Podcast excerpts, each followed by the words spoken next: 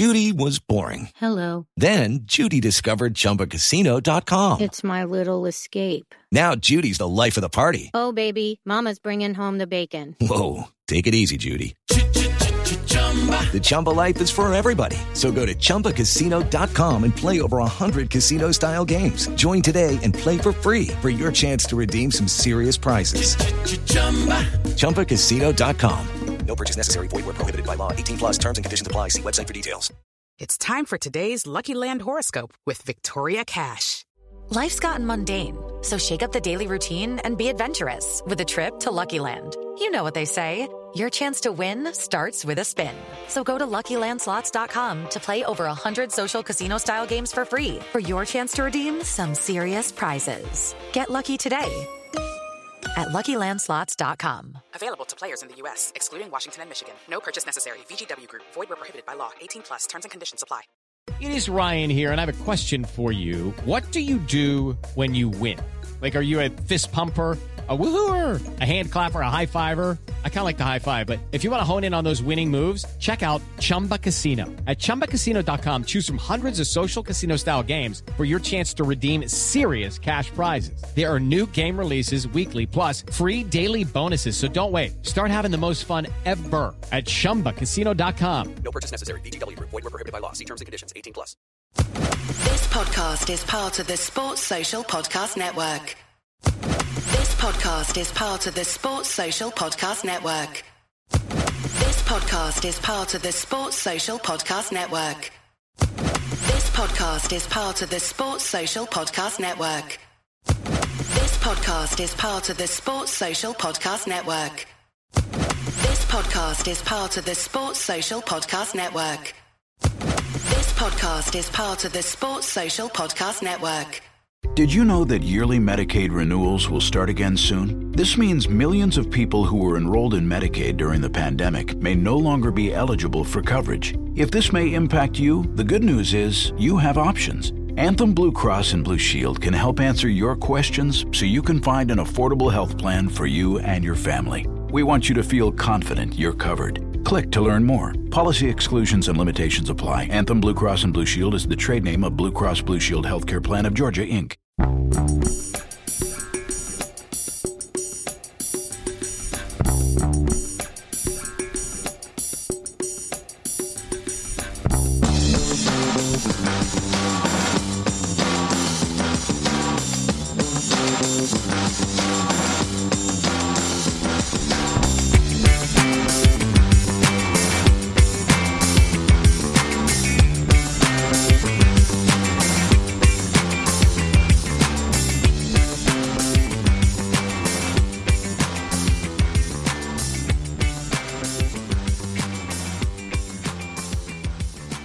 Welcome to a Celtic State of Mind. I'm Paul John Dykes. Today, I am delighted to be joined by JP Mason, and it took me all game last night to come up with that headline, JP. So I hope you like it.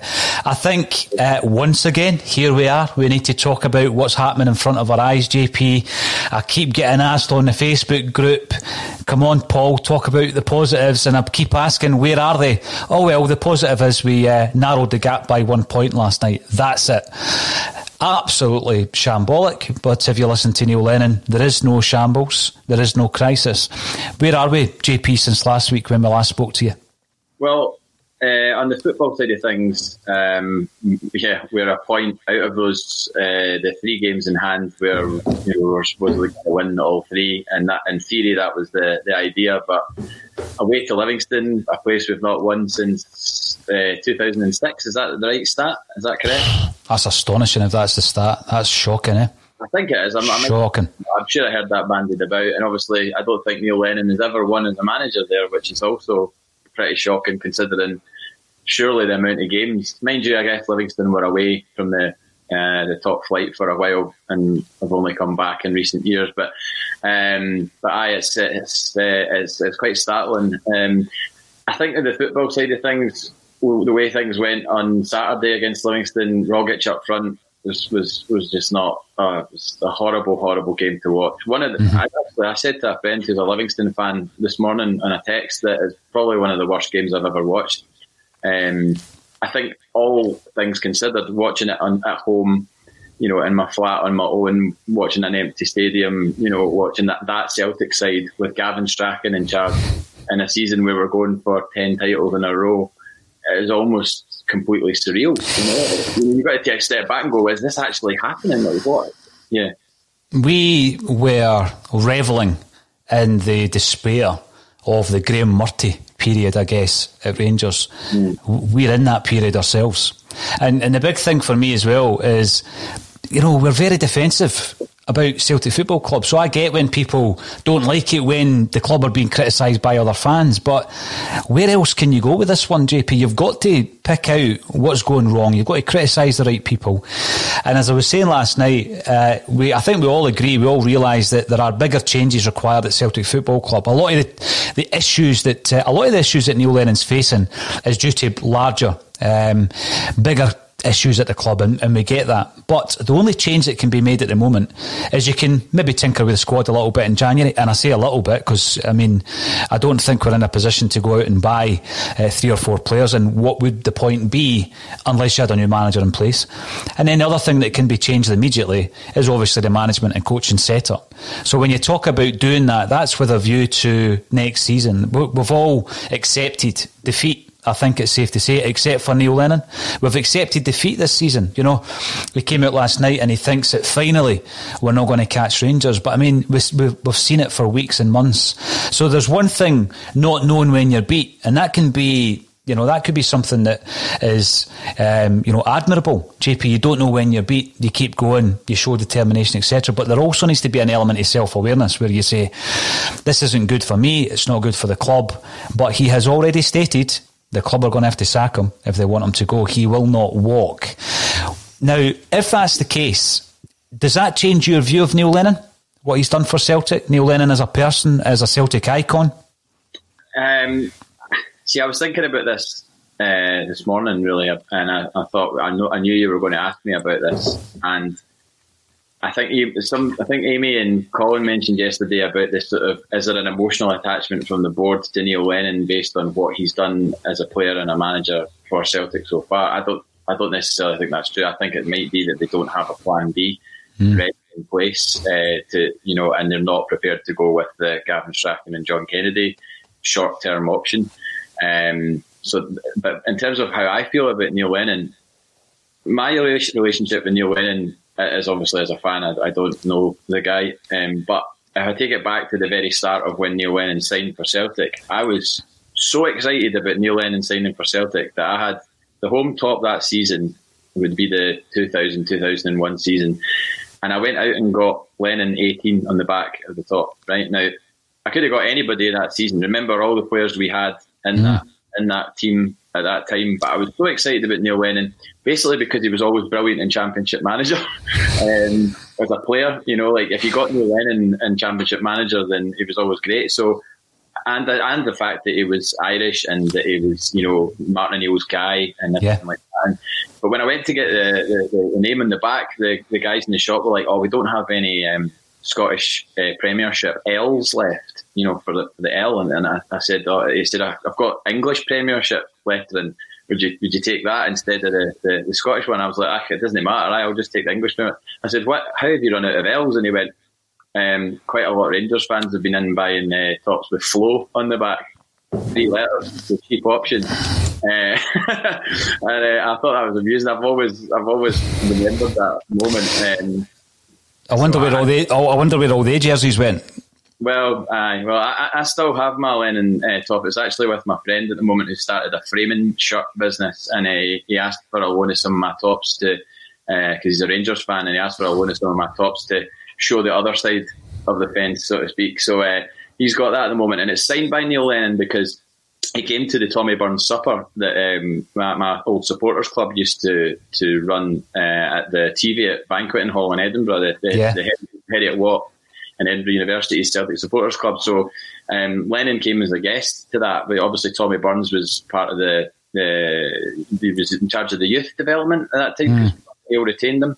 So Tommy Burns would bring a guest, and he managed to bring Neil Lennon, and we were all absolutely delighted that Neil Lennon was going to be the guest. So he came as the guest, and I, I ran up to the top table with my top you know, and I was like, I, Neil, absolutely delighted you're here at the club. You know, uh, I was at your debut at Dens Park, and he was like, oh, great. And when I signed the top, best wishes, Neil Lennon, 18. And then I was in Seville, uh, and, and, and I thought Neil Lennon was one of the best players in the park that night, you know. Mm. Uh, and, and, you know, when you've been in a ground and you've witnessed a play, it's like when you go to a gig and you, you, you're with a band in a moment, you know, that moment can't be repeated. So when you go to a game and you're in that moment and you're in the ground, that moment can't be repeated. So it feels like you've got a connection. And then I've been with them in, various other, uh, or loads of other games. Every single game, home and away, in the Martin O'Neill treble season. Domestically, I was at every single game. So you know, I saw him play, you know, loads of games. And then I was there the night he was attacked at Tynecastle. I was there in the ground that night, and that was a horrible, horrible thing. It was a poisonous atmosphere. You could almost feel it coming. I didn't, I didn't expect maybe a fan to attack him, but I, I thought there was there was going to be bother that night, and you could sense it in the air. And then that happened, and so you feel like a, an affinity with him. And then my friend Michael and I were travelling to Paris for the the, P, the ill-fated seven one PSG game, mm. and met Neil Lennon in, the, in duty free. Um, we were just walking through, and we were walking behind him, and we went up to him, and he kind of went, uh, "Are you guys going over?" Right? And we were like, "Aye, aye." He just kind of looked at us as if, as if to say, "Oh." we're going to get hammered type thing. and, then, and then we got a picture with him, and he was he was perfectly sound. And, and I've, I've seen him obviously, as no people know, he drinks in Tennent's Bar, which is just down the road from my flat. And I, have seen him in there a couple of times. I've never approached him, just left him to his own devices in there because, you know, I'm sure he gets a lot of bother, and that's maybe a place he likes to go for a bit of respite. And you know, it's maybe not somewhere that you would expect a Celtic manager to drink, but See, the big the big thing with that, um, you're absolutely right. Some respite because of the way he's been treated as a player and, and as a manager. So, when some Celtic fans say that it's wrong to criticise him, it's wrong to pile up on him and, and things like that. It's due to the fact that there is a loyalty. There is a loyalty to Neil Lennon because of what he's been through. Not just because of the success that he's had as a player and as a manager, but because of what he's been through. I mean, the threats, bullets in the post, attacked in the street, um, it goes on and on, attacked in a stadium. It goes on and on. And I remember um, I was in London when he was hit by a coin now he was a manager of Hibs. It was a, they were playing Hearts. Mm-hmm. It might have been at Tynecastle, I think, again. And that night, I'm listening to the game. Celtic were playing Dundee at Dens Park that night, and um, I was listening to the game.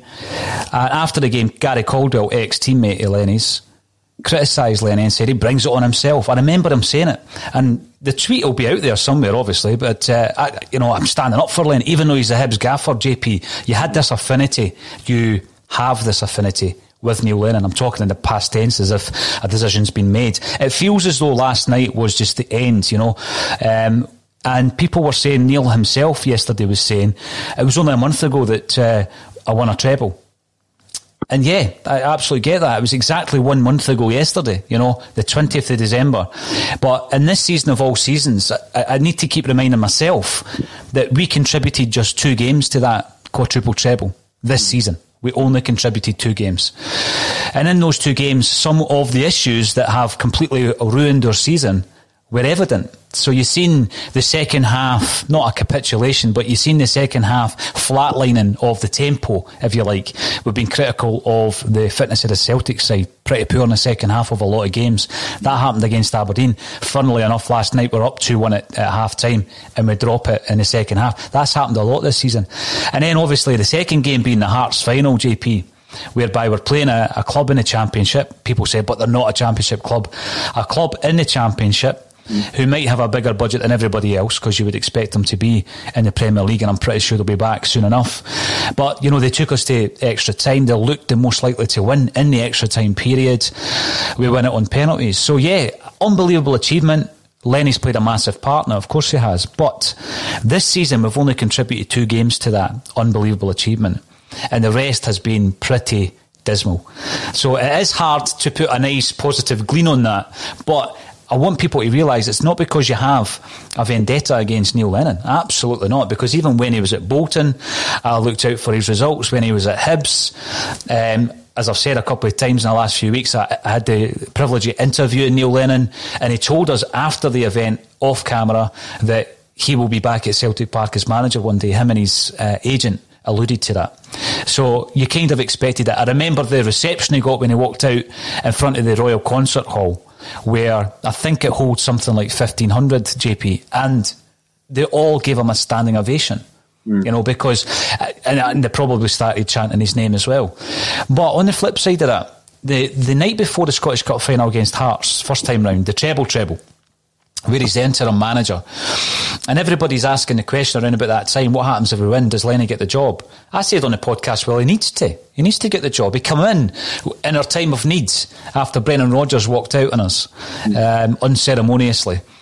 And he came in and he done what we had to do. He galvanised the team. The team. He's good at. He, he was obviously good at that. I think the problem, and I'll get onto that, is he's kind of beyond that now, JP. And I think a big part of that was the fallout of the Ferencvaros game, mm. whereby he has tried to get a reaction out of certain people in that dressing room by calling them out, not by name, but there's players in that dressing room who don't want to be here, and that backfired on him.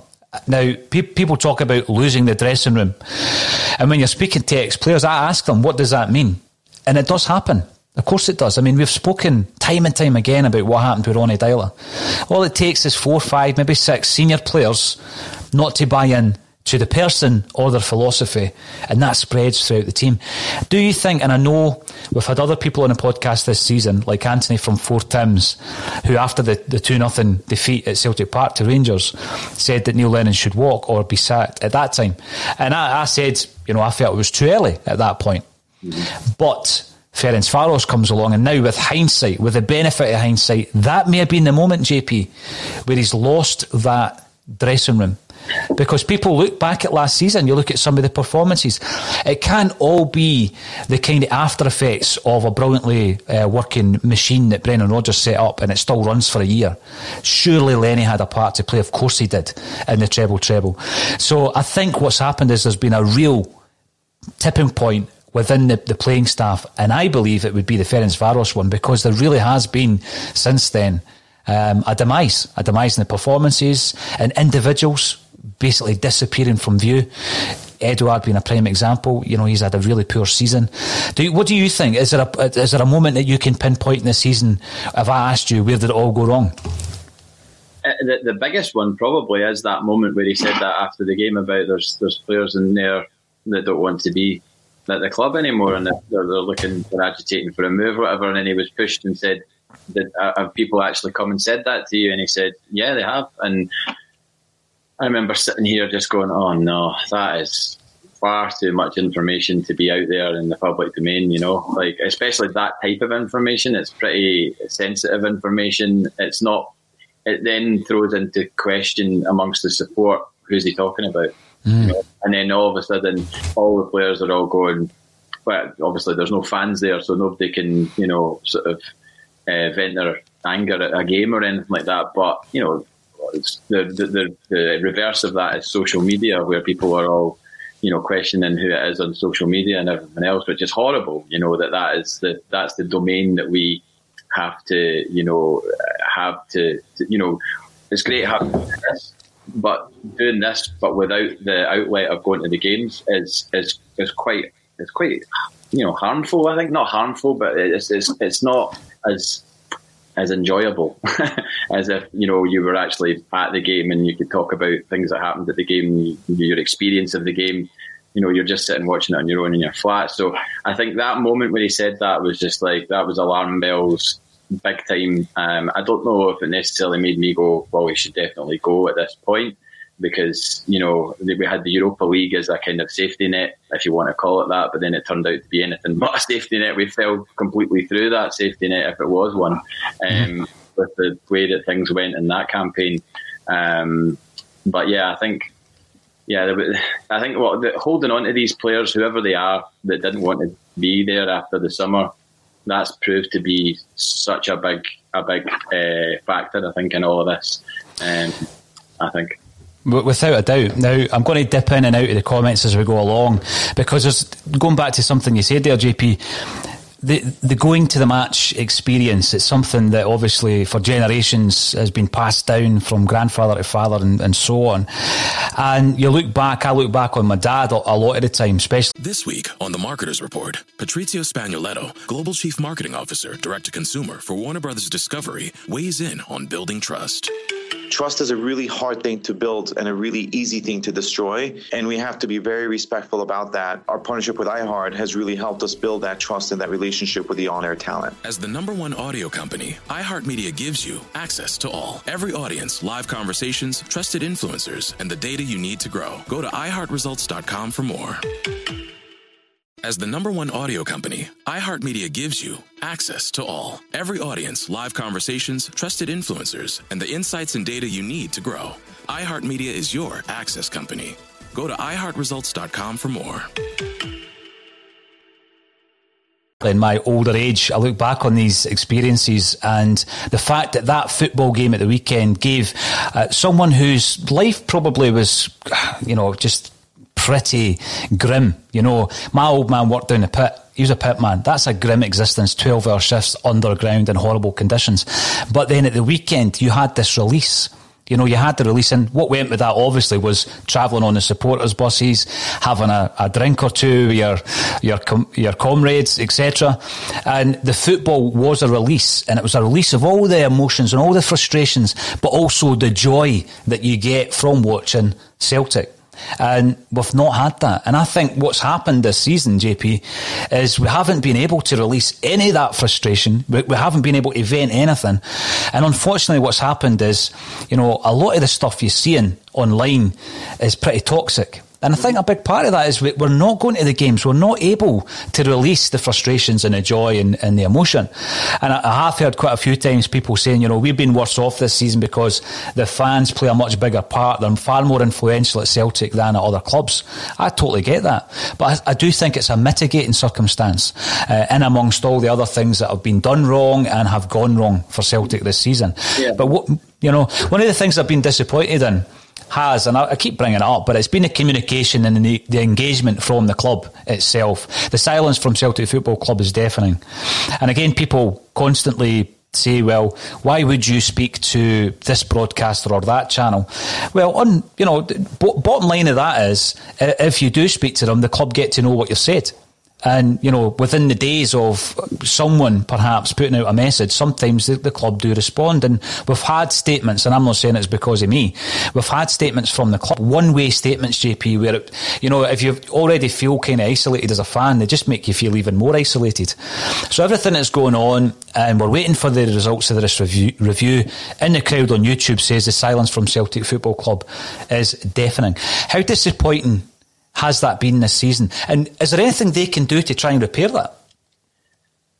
I think they're in the middle of an absolute PR disaster, really, with the with the way that they well, the, the fact that they didn't report any of Lennon's um, of Neil Lennon's press conference the other day was was pretty telling and uh, quite startling actually. When I when I was looking through to see if there was anything had anything been posted and they hadn't posted anything, I was just like, wow, that's. Mm that's pretty worrying. That, that, that I mean, you, then start to worry is is, is, is there a complete breakdown between uh, management and and uh, you know boardroom level or whatever. You know, a, a la Brendan Rodgers, Terminado, all of that kind of stuff. You know, um, I, would forgotten about that interview actually, but you, brought up, you, brought up, a couple of times, and uh, and uh, I do remember it. I remember it very well. And it was it around about the time of the Valencia game. Was it? Was it? Was it at or around about that time. I'll probably have a look back on that, JP, because it is so you know telling now when you look yeah. back. You know, the messages were there. It was basically him showing his hand a little bit. I mean, he, he didn't show his hand a lot, Brendan Rodgers, but he, he, definitely showed his hand a little bit that night. But um, yeah, I think that the, the, PR side of things. I mean, I, I, I feel disconnected from from the club, but more so because I'm not at the ground and going to the games and all the rest of it. The actual communication it just leads to uh, speculation and you know um, is the word conjecture? I don't know. Uh, is, is, that the right word to use? Absolutely. Yep. Um, from the fans as to what's going on because no one really really knows. Everyone's just kind of going okay well they're clearly sticking by lennon. But i, I think it, i think it's because they don't have a, a plan b and therefore they're scared probably to put out stuff that they can't back up. You know? um, well, it's interesting that there's a 22 minute interview um, that obviously was ran by the club. It was the club's media and PR team that set it up and controlled it. Mm-hmm. So they're the ones who are allowing X, Y, and Z to speak. They're the ones who, if necessary, would step in. And I felt that they probably should have stepped in at some stage, and they did. JP, they had an opportunity. So I think about midway through that interview, there were some kind of connectivity issues, right? Mm-hmm. Apparently. And um, that gave a wee breather in the middle of the interview for the PR officer to come in and speak to Neil Lennon. Now, you don't see, because the PR officer's back is to the camera and he's speaking directly to Neil Lennon. And he's obviously breaking the news that, by the way, Neil, we've just had a second casualty here. And there's a second player got COVID. Mm-hmm. And then the PR officer leaves the screen. Incredibly, the, the connection's back up and running, and then they can get back into the interview. well, I've not seen it, so I didn't know that that's what actually happened. But that's that's crazy. That's what's and, and it was it was car crash stuff. Mm-hmm. So I've said to, to Colin a few times, in defence of Neil Lennon, by the way, mm-hmm. it was wrong to drop that bombshell midway through that. Neil Lennon would never have known, right? I mean, were they, uh, unless the club released it, the, the press pack would never have known during the interview. You know, it's only 20 minutes long. And then afterwards, the club could have followed it up with a statement saying, during Neil Lennon's interview, this has been found, you know. Yeah. But to do that, and I just think that it did actually contribute to the way that interview went. Mm. I mean, we've all seen the um, the last seconds of it where he, he, talks about a barrage of hypocrisy. Mm. As soon as he said that, Neil Lennon stormed out. He stormed out, and someone's still trying to ask him questions. But no wonder that he was rattled, is what I would say, oh, because oh, yeah. I, you know, on the one hand, I say, well, he had two weeks to prepare for the interview, JP. So you're going through everything in your mind, and if you can remain composed and hopefully go through what you want to say, that's one thing. Um, he didn't actually. He opened up. His opening salvo was to demand an apology. That's the way that he approached it. But I don't think it helped. And I don't think, you know, in the crowd makes a point there. The silence from CFC is deafening. We've got to hold everybody to account, you know, and I just think that there's certain things we could have done so much better to assist Neil Lennon as well. But you know what? I think we're beyond it now. So last night, Neil Lennon's come out and said, I'm not going to walk. Again, as you say, it leads to speculation. Oh, it's because he's on a rolling contract and he wants a payout, and if he walks, he waives it, etc., etc.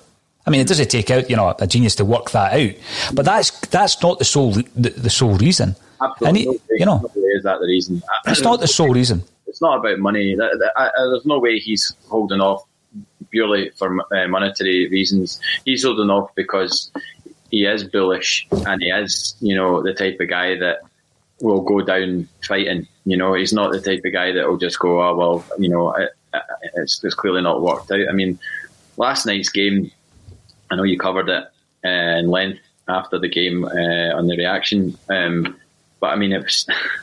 it was just a, it was farcical that like Livingston got their equaliser just at the point where the snow was starting to lie, and then from that point on, said to my mate this morning, the Livingston fan who was looking for a reaction from me. He's not that much of a needly guy, you know. He, he, he's a good pal, a really good pal, but he was obviously texting, just going, "Oh, I thought we should have won on Saturday." And you know, last night, you know, when Bitton's goal was offside, and it was a mile offside. He said, and I was like, I'd hardly call it a mile offside, it's marginal.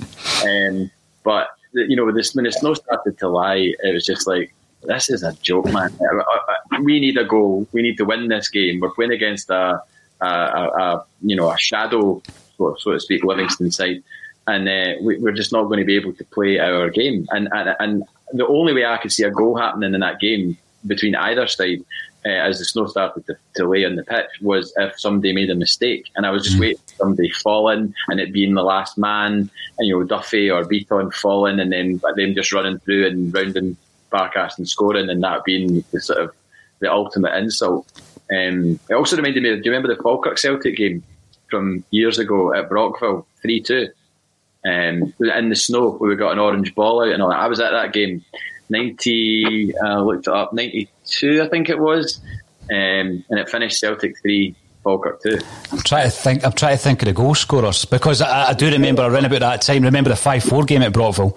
I remember there was a five four game which was just in an afternoon and there was no uh, bad weather, but there was the three two game. It was midweek, and I, and I went to the game. I was in I was in the Falkirk end. I hold my hands up. I was in the Falkirk end, obviously supporting Celtic. Um, my, my, I used to go to Falkirk games as well with my pal and his dad um, when they were in the first division. And the Celtic team that, that day was Bonner, Boyd, Wdowczyk, O'Neill, Mowbray, Gillespie, Slater, McStay, Creaney, Nicholas, and Collins. That was the team. And the scorers were Mowbray, Creaney, and Brian O'Neill. Brian O'Neill. Was he yeah. playing as a makeshift centre forward or centre half that day? You just never knew with Brian O'Neill. In the Charlie Mulgrew role. Um, uh, but uh, no, he, uh, you know, that I just remember that game in the, the, the, Orange Ball, and I was watching that last night, just going, like, is, is this going to game going to get called off? You could see the trail of the ball when it was, you know, and then uh, it was just, uh, I mean, obviously they wanted to let the game go because it had gone too far, and you know, both teams had scored and everything, so they were just letting it play out. But it just, it, it seemed to sum up this absolute farce of a season that you know we're desperately needing a goal. And yes, he throws throws on Frimpong and Scott Brown, which I don't really understand the Scott Brown uh, going on as a as a substitute. And he gave him a wee tap on the head. Did you see that? He gave him a wee tap on the head in the, in the dugout as if mm-hmm. to say, "On son, you know, go on and like you know lead us to a victory." And he went on and inexplicably got himself sent off. You're just like, what?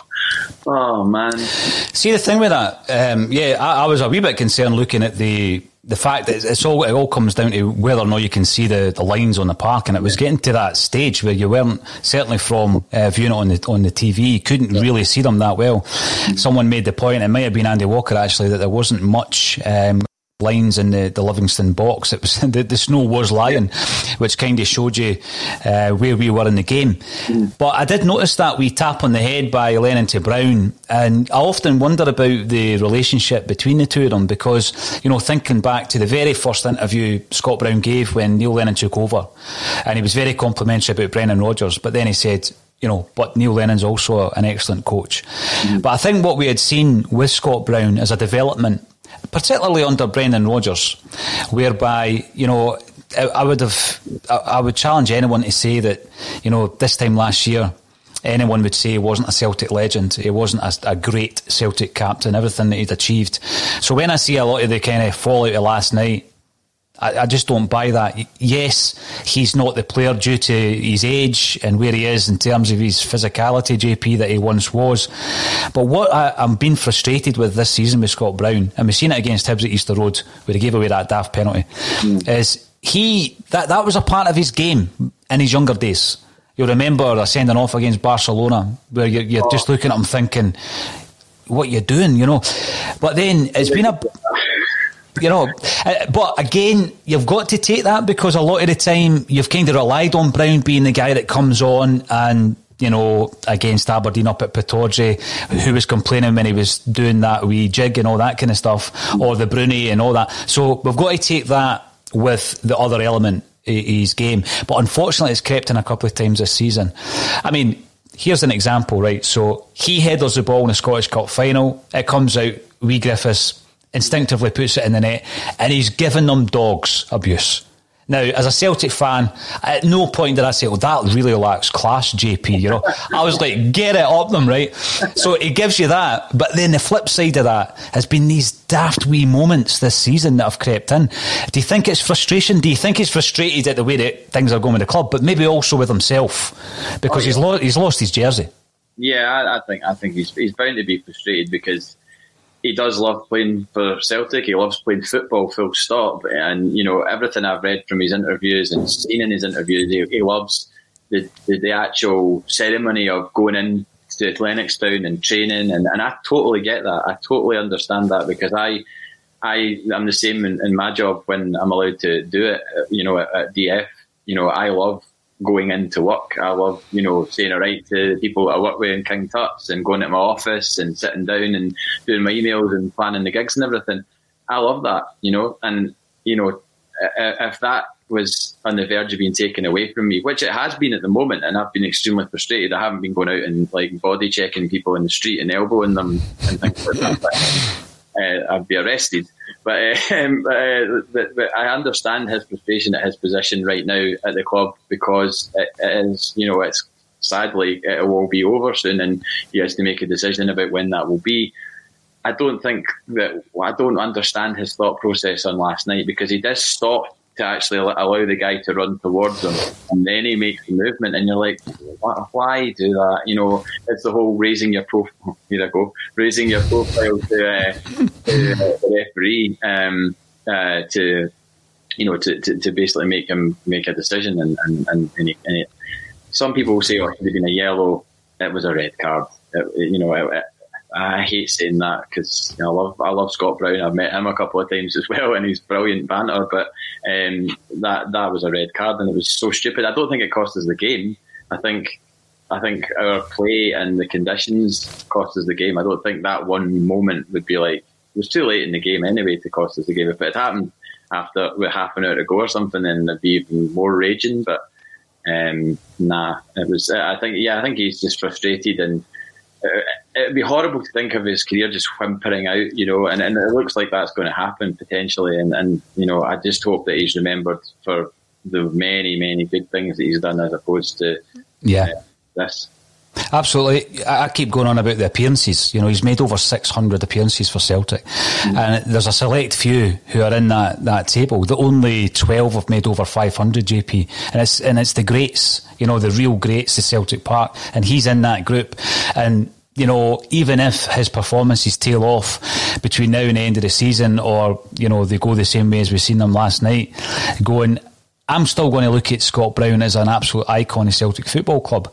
But in the back of my mind also, I always thought that Scott Brown would remain at the club mm. uh, beyond being a player. I know that you know he's already done a bit of work at the club with some of the, the, the development sides. Mm. He's gone through his badges. We had someone in here, I forget who it was, who went through the course with Scott Brown, mm. um, and so he's obviously got an eye on the coaching side. And I do like I do like when it works, the boot room mentality that obviously Liverpool were famous for back in the day. And Celtic were as well. When you look at even the, the Stein, the Stein years, you know, everybody there was a Celtic player, an ex-Celtic player that come through, Neilly Mochan, Sean Fallon. Um, and it's part of that, you know, getting everybody particularly these days when you're bringing people from all over the, the globe, although that might change, getting people in and, and, you know, getting them to understand what the club is and what the club means. Yeah. Because a lot of people have said this season, uh, what does it matter to Edouard? What does 10 in a row mean to Edouard? Now, I understand the point, but I think there's a professionalism about a lot of these players that have come through French academies in, in, in that JP where they want to achieve. It doesn't matter if they're at Celtic or their next club or at Toulouse or PSG, they want to achieve. It's all about achievement. So I don't, I don't buy that entirely that these guys don't. But what I would say is, do they want it as much as a Kieran Tierney?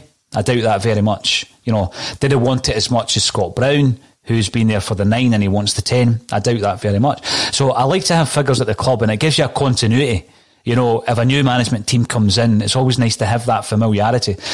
And I always thought Scott Brown would be that figure.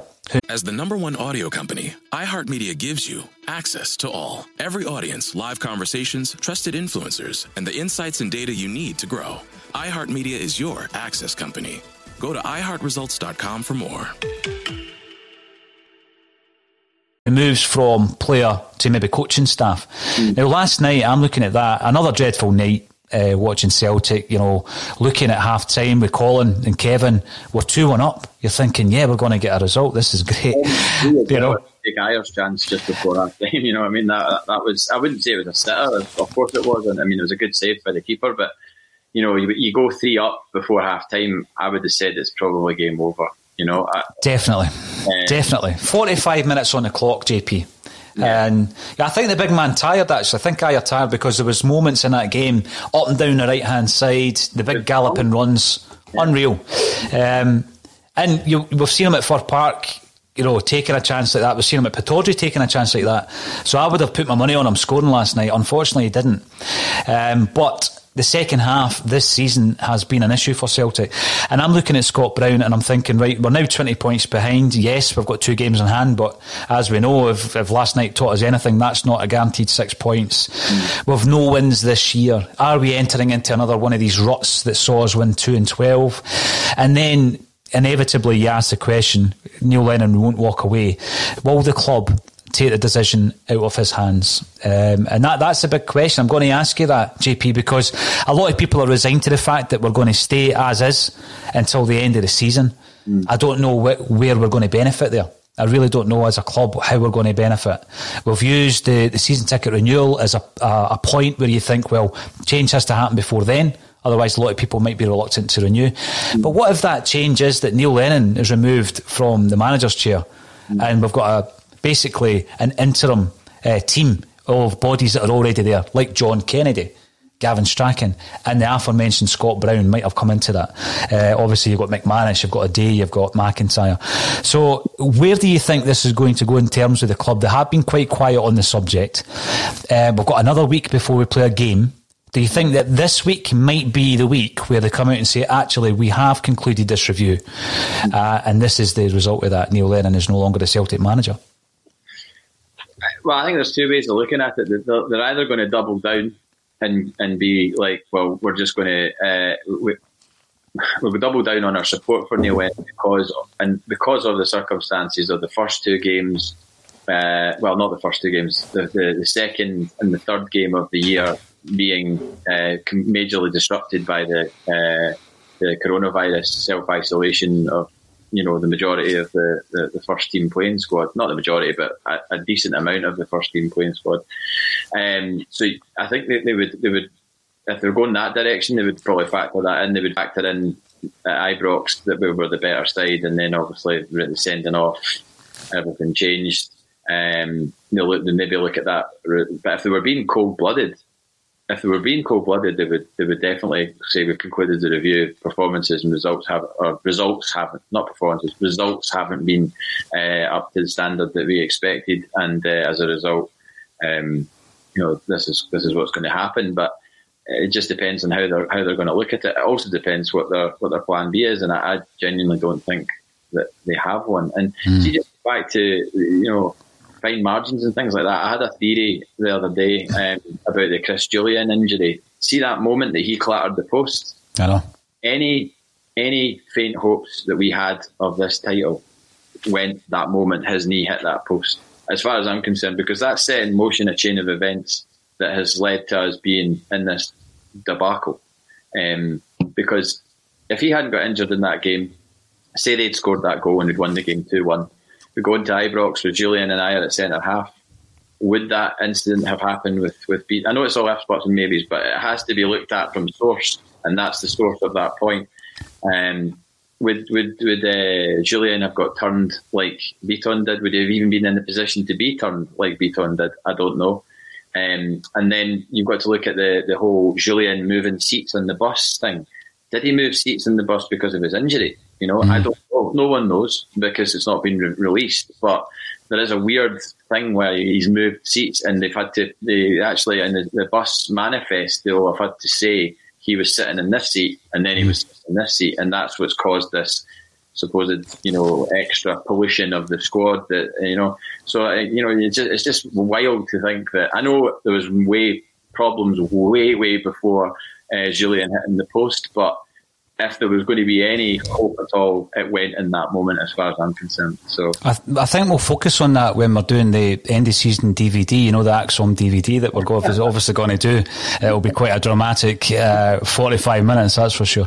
Um, we'll, walk, we'll walk through some of these comments coming in from uh, regular posters via YouTube, Facebook, and Twitter. So please, if you are watching on YouTube, subscribe, hit the subscribe button, give us a thumbs up, uh, because we do have a, a proportion of people who come on here, JP, who don't support Celtic, and um, you know they give us abuse down the comments and they, they give us a thumbs down. So please support your uh, ACSOM broadcast. Now, Stephen Kenneth, how many times have we heard our manager in interviews use the phrases "I don't know" for whatever reason?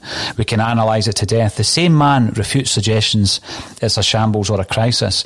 Now, we use words shambolic the crisis. You know, back in the day where people used to read newspapers and we saw the crest and it was crumbling and it was split and all this kind of stuff. You know, we, have been called entitled this season, JP, because you're not winning. You're throwing the toys at the pram and protesting at the, you know, at the uh, Harris fencing and all that. It's much deeper than that. It really is much deeper than that. And I think one of the biggest frustrations for me is the signs have been there for some time that this was unravelling. I think it's really important uh, to note the point you raised there about Jullien Clare in that post because, you know, there might have been some miraculous recovery had that not happened and then Forrest comes back and it's the old Celtic fairy tale. We know it's not going to happen this season. And no. there's so there's so many occasions now.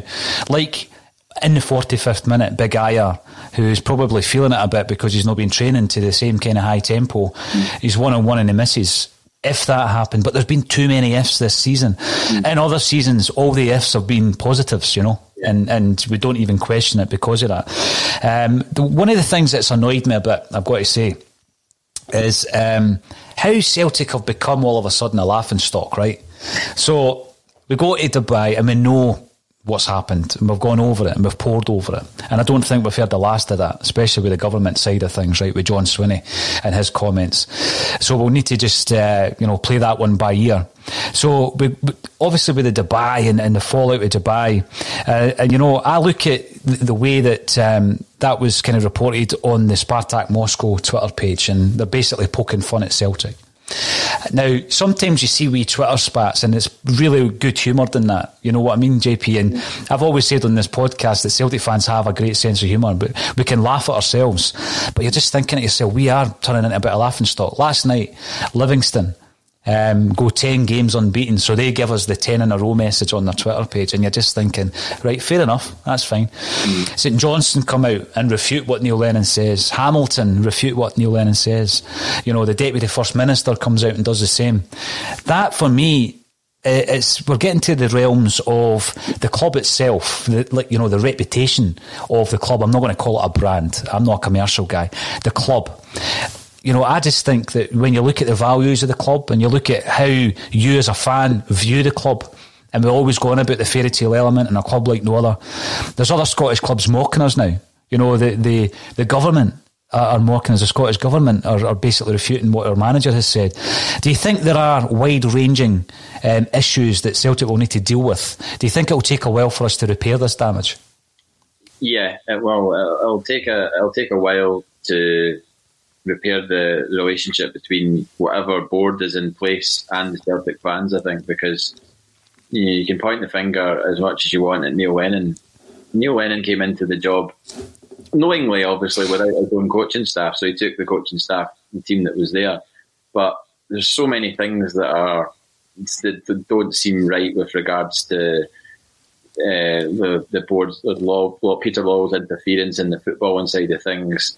Um, I just I think there's too many things that I've heard now that are like, wait a minute, that's not right. That shouldn't be happening at a football club of our size. And um, the sort of the, at source, it's kind of there's something wrong before you get down further down the, the, the, the tree, so to speak. So I think, yeah, I think there's there's, there's in, in terms of people laughing at us, it seems absurd that we've just won four consecutive trebles. I mean, that that is an unbelievable achievement, you know. And then, oh, but you didn't have any competition. Yes, we did. We had competition all through that time. It's just that they weren't very good, you know. And we beat them every every time we played them, you know.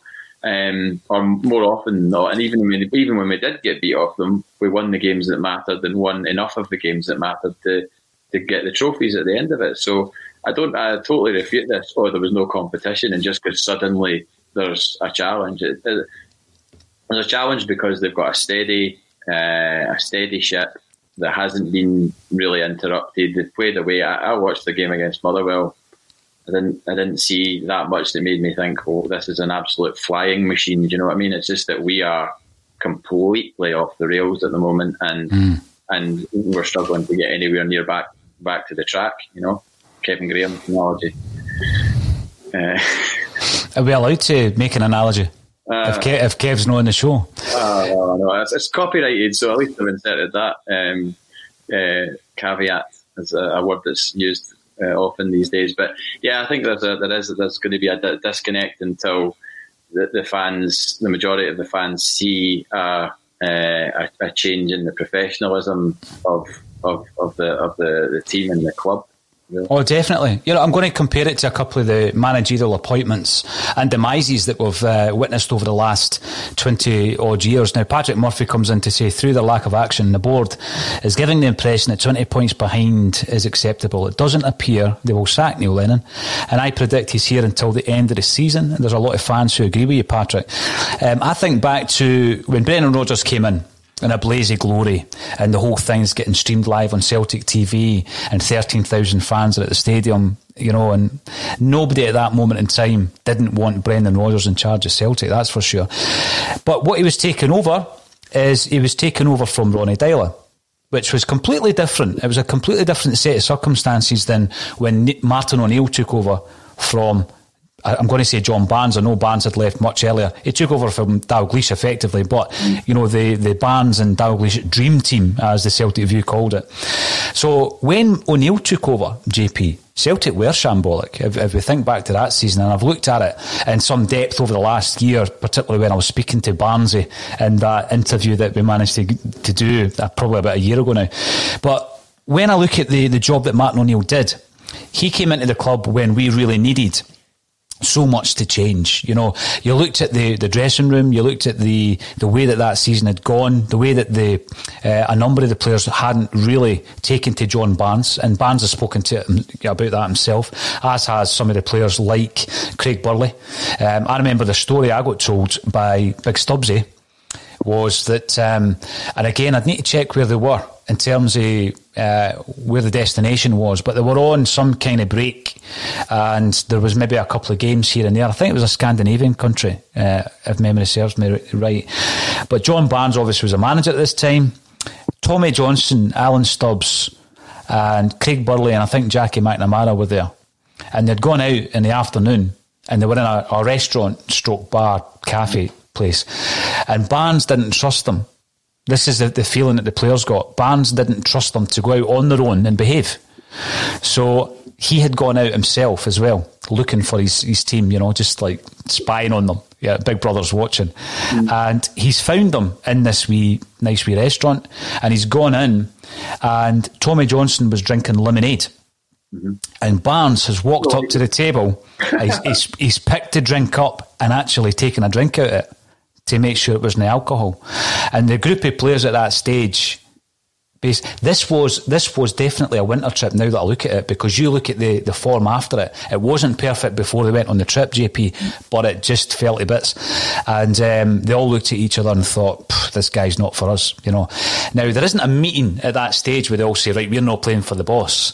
But there's just something inside footballers, isn't there? Where if you don't believe in the gaffer or you think that they're undermining you as a professional, you just they're, they're not going to give that hundred percent that yeah. perhaps they would have done. And I think that was a massive issue under Barnes, and he was never ever going to regain that.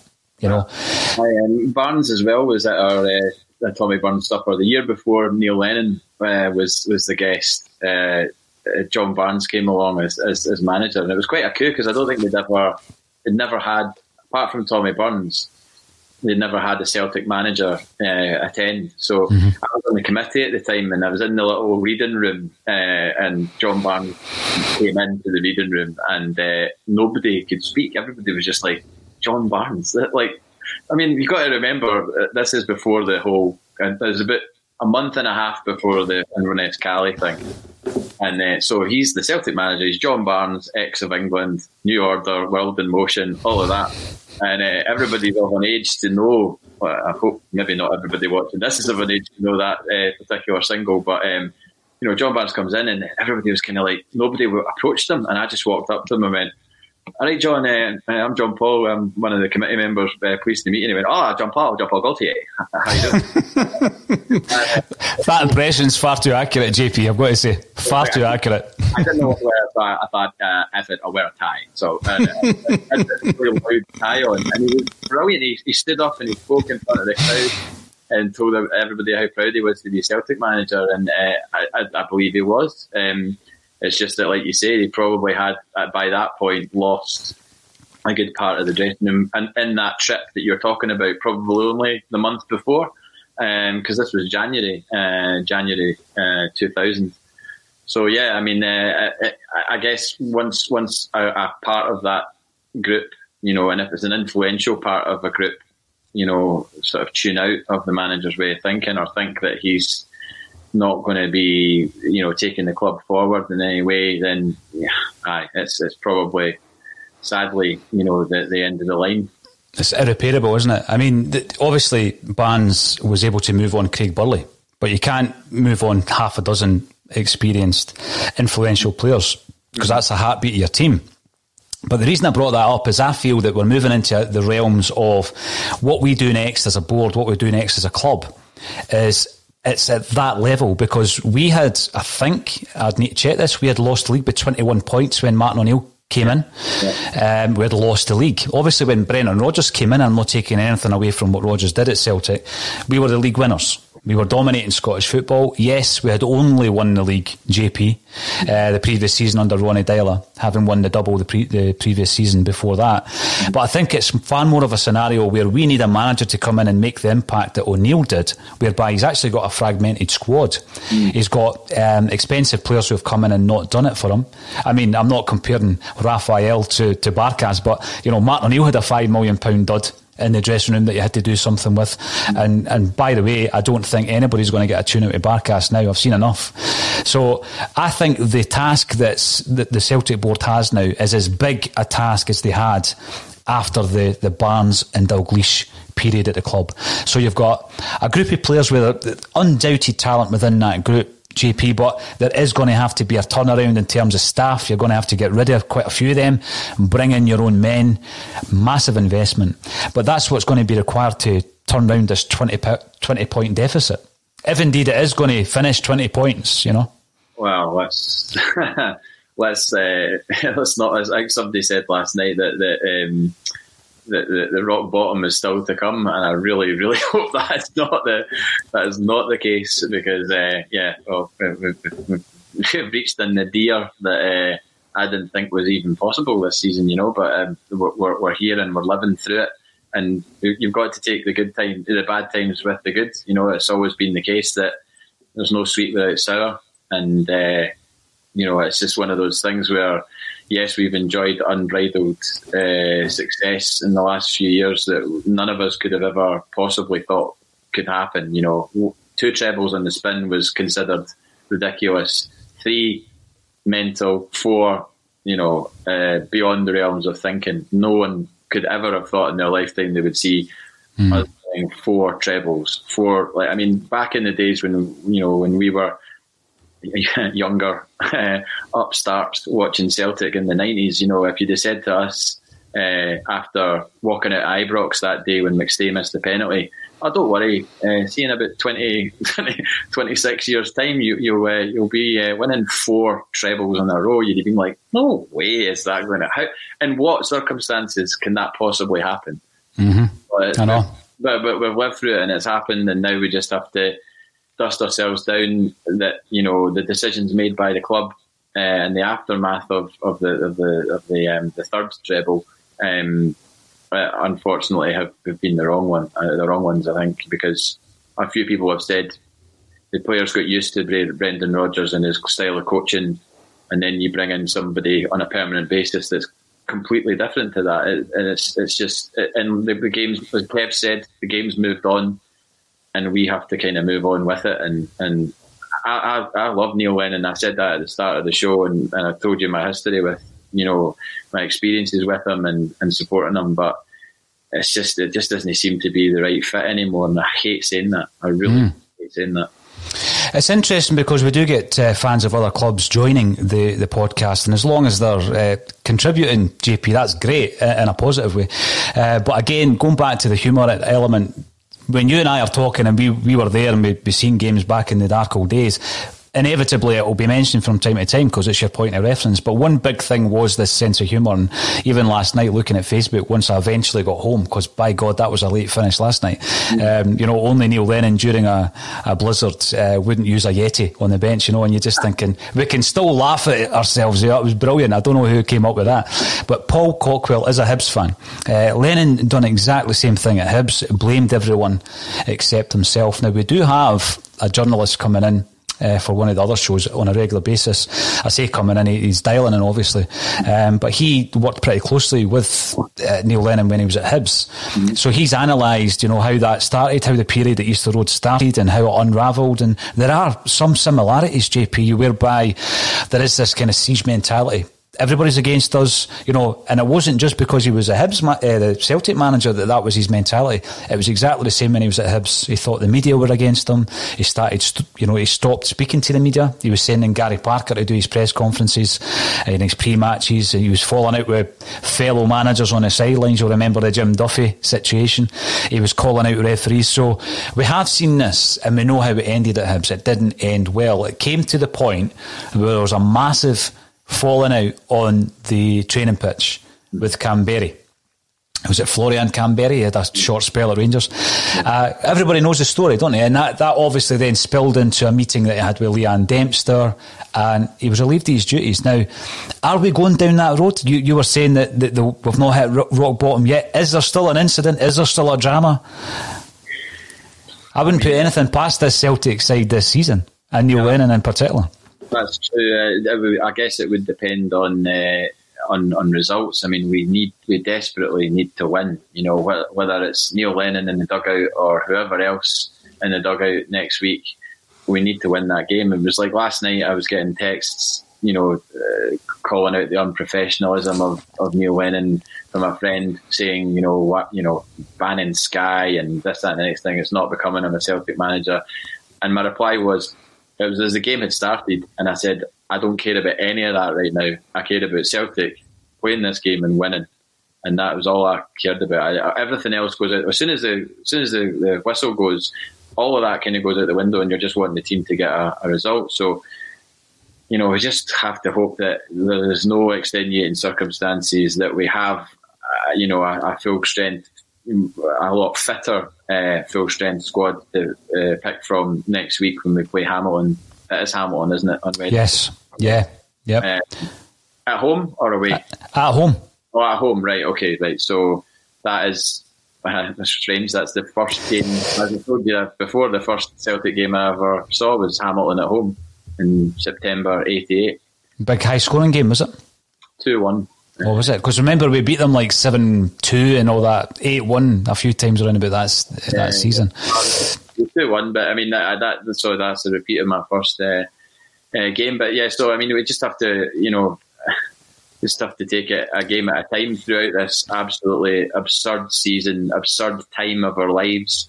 Um, that you know doesn't so, show any signs of abating anytime soon with the lockdown further extended and all that. So um, uh, yeah, I mean, it's just, uh, just I just, I just keep everybody away and keep everything as much in house as possible. Only speak when needed to. You know, I would try and, if I was him, I would try and repair any damage to Sky uh, either off the record or on the record because it just seems silly to be getting down, going down that road with banning or trying to ban outlets from press conferences and stuff like that. You know, it's it's it's still. I mean, I have no love for the other side of the city, but it still it embarrasses me that they've got that ongoing situation with BBC. It's, mm. it's like when you see Sportscene and it's just like the text from the Rangers manager, and we've seen that now from three managers: uh, Caixinha, Murty, and and Gerrard, uh, and it's always been text responses, and you're just like, how have they not resolved that? You know, that, that's been going on for what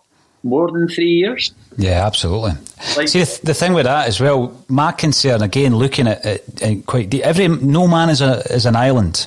You know, you can't burn every single bridge, JP. Yeah. You, you, just you just can't do it. So that's a concern because you're burning bridges with the Ferencvaros comments with players. You're going against some of the club's wishes because he spoke about the Sky Sports thing, yet Ryan Christie and Elyounoussi yesterday were interviewed by Sky Sports. So there's people at, at, the club who have got a much bigger say in what goes on than, than Neil Lennon. So, you know, he's going against members of uh, Celtic Football Club, players, the media, his friends and ex-colleagues, um, yeah. officials. It's like any, it's a scattergun approach and everybody's getting it.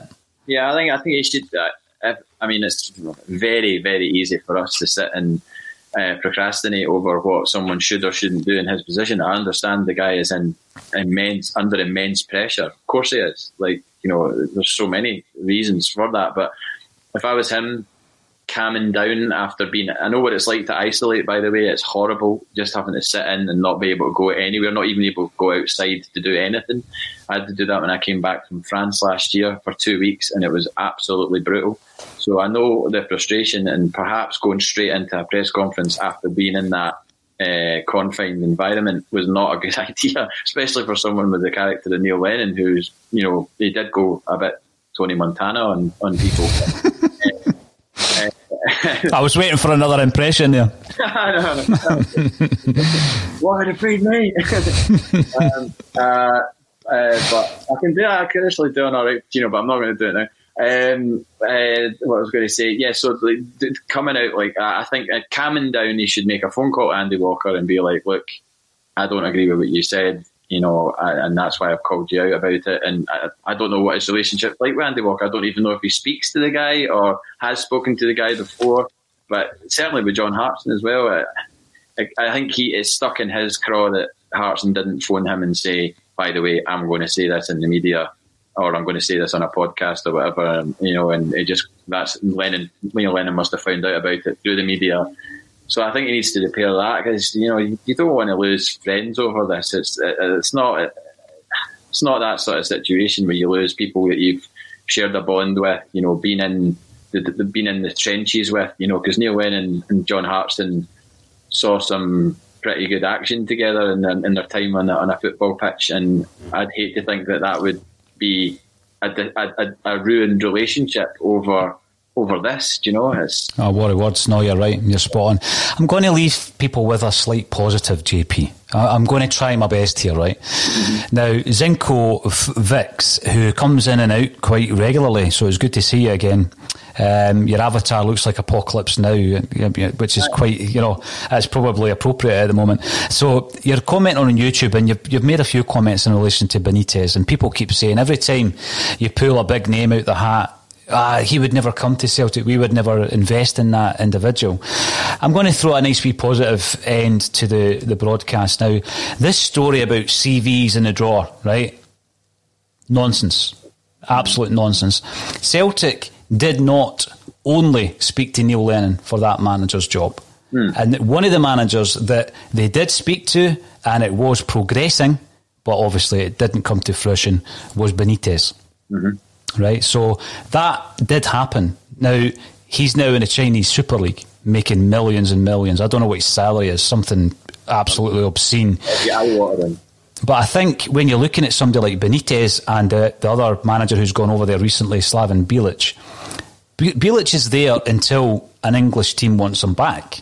You know, it's just a stepping stone. There's no way you're going there because you have got some kind of ambition uh, that you're going to be able to achieve whilst you're in the Chinese Super League. No disrespect. That's not going to happen, JP, right? Mm. So Bilic will get offered a job at some point, I would guess, back in uh, at the English game.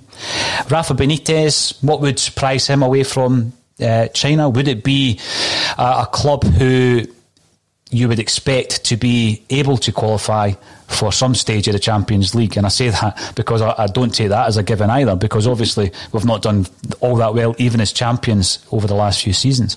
But yeah, it's always going to be someone with access to the Champions League, isn't it? So, would Benitez be someone that comes? I'm not saying he would. I just want to drop that little dose of positivity in there to say that Celtic were in discussions with Rafa Benitez when Neil Lennon got the job. Why did Peter Lawwell say that he was the only guy? Well, he's going to have to back up his man, isn't he?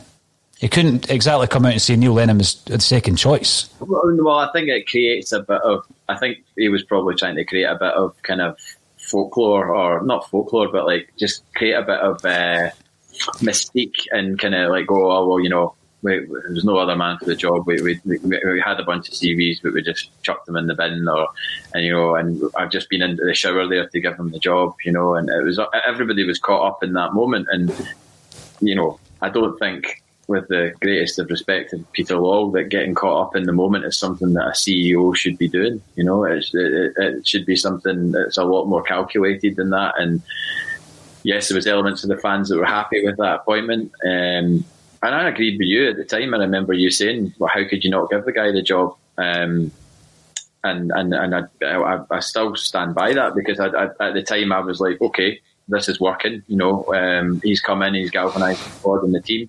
Uh, why wouldn't he be given the job? You know, but then when you actually like analyse his, his, his managerial record and when put it up against Brendan Rodgers' record, uh, as a, as a sort of you know uh, downwards uh, downwards choice from from what it was before. By the way, don't get me wrong, I'm not saying we're going to go and try and get Rafa Benitez. I'm just giving an idea of the fact that there are managers out there. And I think that the term elite is used quite loosely these days, JP, but there are managers. I think Benitez is an elite manager, incidentally, what he's won over various countries uh, and in Europe. So there are managers out there who would be able to implement elite practices at Celtic Football Club. Get us back to a standard that I think uh, most Celtic fans enjoyed under Brendan Rodgers. So, who's the next Celtic manager going to be? Well, they need to make the decision first. And Neil Lennon's still in charge, so will he still? About, about the elite manager part is that uh, it's all very well there being a lot of elite managers, but it has to be the exact right fit because you only have to look across the other side of the city and a certain Mr. Paul Le Guen was he considered an elite manager when he came in? I would argue yes, given his achievements with uh, it was Lyon, wasn't it? Mm-hmm.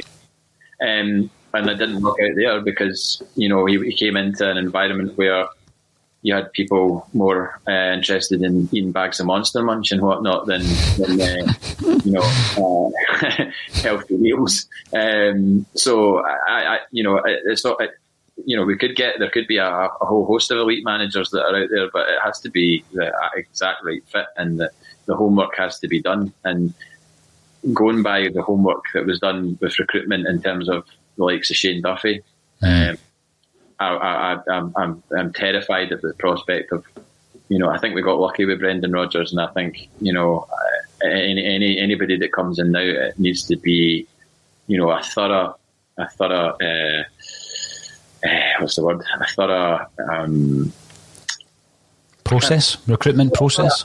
A thorough recruitment process, and a thorough yeah. study on that person's character and their history, because you know you can't make a we can't make a mistake here. Whatever happens next, whatever it's going to be, and whenever it's going to be, because obviously something will change at some point. We don't know when that's going to be, but whatever the, whatever the next move is, it has to be the right one.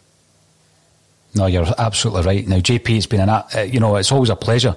It's a pleasure to have you on the show uh, on a weekly basis. But uh, even during these difficult times, JP, we can get a laugh and we can talk about the good old days um, as well. But there's loads of good good days to come for Celtic supporters. There always is. Thanks everybody for getting involved on Twitter, Facebook, uh, and also on YouTube. If you haven't already, please subscribe on YouTube. All that's left for me to say is, JP Mason, once again, thank you for joining me on a Celtic State of Mind. As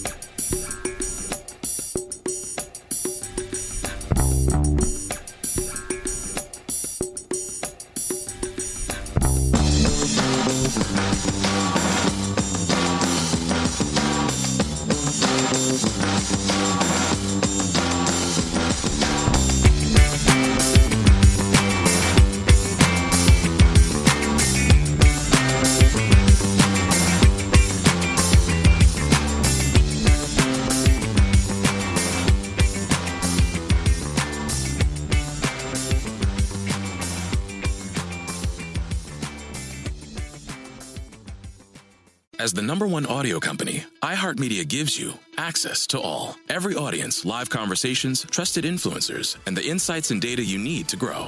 iHeartMedia is your access company. Go to iHeartResults.com for more. Sports Social Podcast Network. Sports Social Podcast Network. Sports Social Podcast Network.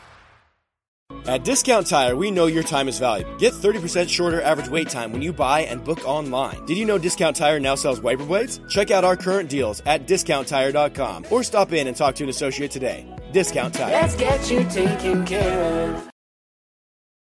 Sports Social Podcast Network. Sports Social Podcast Network. Sports Social Podcast Network. Sports Social Podcast Network. Sports Social Podcast Network. Lucky Land Casino asking people what's the weirdest place you've gotten lucky? Lucky? In line at the deli, I guess? Aha, in my dentist's office. More than once, actually. Do I have to say? Yes, you do. In the car before my kids' PTA meeting. Really? Yes. Excuse me, what's the weirdest place you've gotten lucky? I never win and tell. Well, there you have it. You can get lucky anywhere playing at LuckyLandSlots.com. Play for free right now. Are you feeling lucky? No purchase necessary. Void where prohibited by law. 18 plus. Terms and conditions apply. See website for details.